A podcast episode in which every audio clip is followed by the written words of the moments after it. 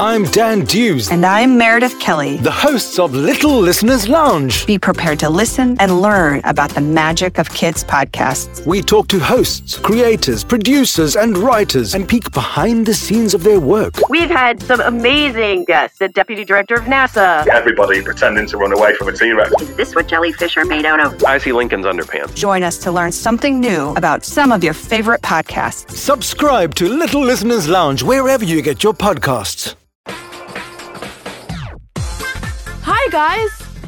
First things first, it's time for a big BKFK shout out to our latest Patreon subscriber. Give me an A! Give me an N! Give me a G! Give me an I! Give me an E! It's Angie from San Francisco. Patreon subscribers, thank you for all of your help. And speaking of Patreon subscribers, those of you who have the Green Kid Craft subscriptions would love to hear how they turned out. We still have a few more Green Kid Craft subscriptions available. Just go to patreon.com and search for By Kids for Kids Storytime. And now it's time for The Wizard of Oz by L. Frank Baum. Chapter 13 The Rescue. The Cowardly Lion was much pleased to hear that the Wicked Witch had been melted by a bucket of water. And Dorothy at once unlocked the gate of his prison and set him free. They went in together to the castle, where Dorothy's first act was to call all the Winkies together and tell them that they were no longer slaves. There was great rejoicing among the yellow Winkies, for they had been made to work hard during many years for the Wicked Witch, who had always treated them with great cruelty. They kept this day as a holiday, then and ever after, and spent the time in feasting and dancing. If our friends, the Scarecrow and the Tin Woodman, were only with us, Said the lion, I should be quite happy. Don't you suppose we could rescue them? asked the girl anxiously. We can try. answered the lion. So they called the yellow Winkies and asked them if they would help to rescue their friends. And the Winkies said that they would be delighted to do all in their power for Dorothy, who had set them free from bondage. So she chose a number of the Winkies who looked as if they knew the most, and they all started away. They traveled that day and part of the next until they came to the rocky plain where the Tin Woodman lay, all battered and bent. His axe was near him, but the blade was rusted and the handle broken off short. The Winkies lifted him tenderly in their arms and carried him back to the yellow castle again. Dorothy shedding a few tears by the way at the sad plight of her old friend, and the lion looked sober and sorry. When they reached the castle, Dorothy said to the Winkies, Are any of your people tinsmiths? Oh, yes. they told her, Some of us are very good tinsmiths. Then bring them to me.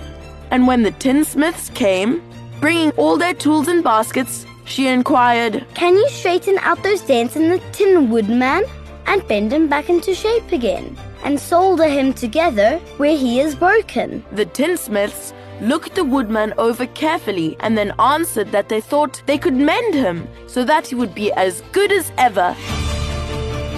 So they set to work in one of the big yellow rooms of the castle and worked for three days and four nights, hammering and twisting and bending and soldering and polishing and pounding at the legs and body and head of the Tin Woodman until at last he was straightened out into his old form and his joints worked as well as ever.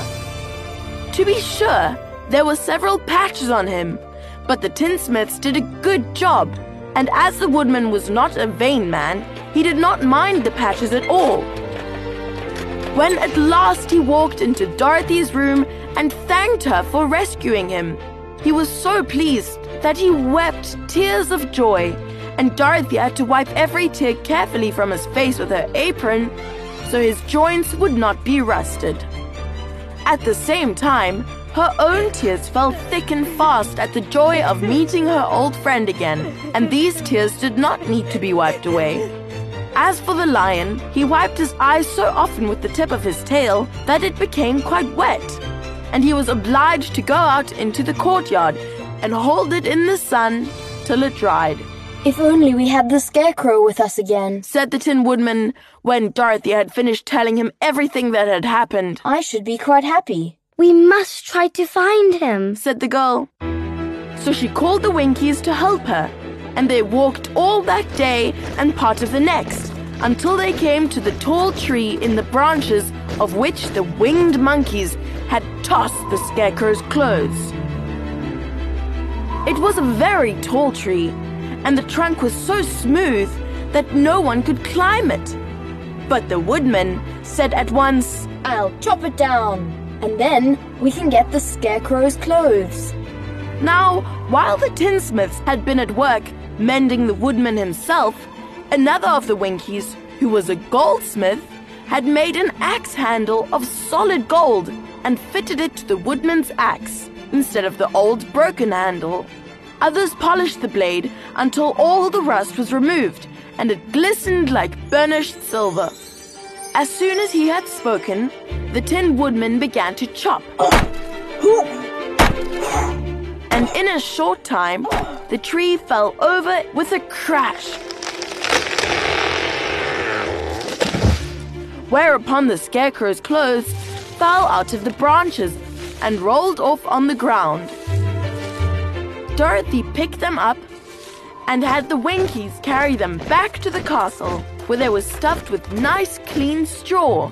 And behold, here was the Scarecrow, as good as ever, thanking them over and over again for saving thank him. You, thank you.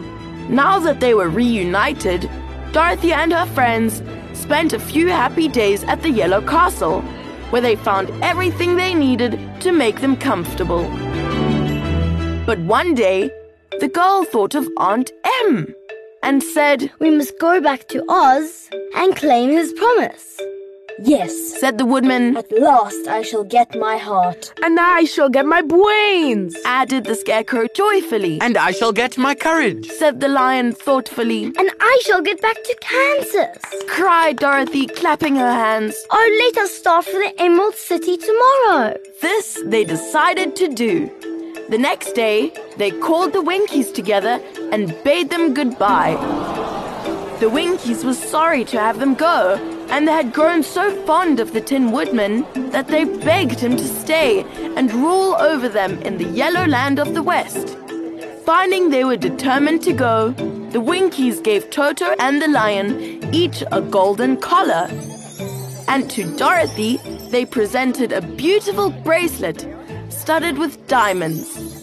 And to the scarecrow, they gave a gold headed walking stick to keep him from stumbling.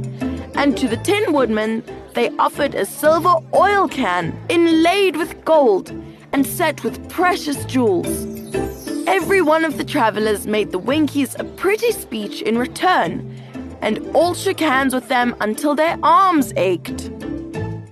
Dorothy went to the witch's cupboard to fill her basket with food for the journey, and there she saw the golden cap. She tried it on her own head and found that it fitted her exactly. She did not know anything about the charm of the golden cap, but she saw that it was pretty. So she made up her mind to wear it and carry her sunbonnet in her basket. Then, being prepared for the journey, they all started for the Emerald City, and the Winkies gave them three cheers and many good wishes to carry with them.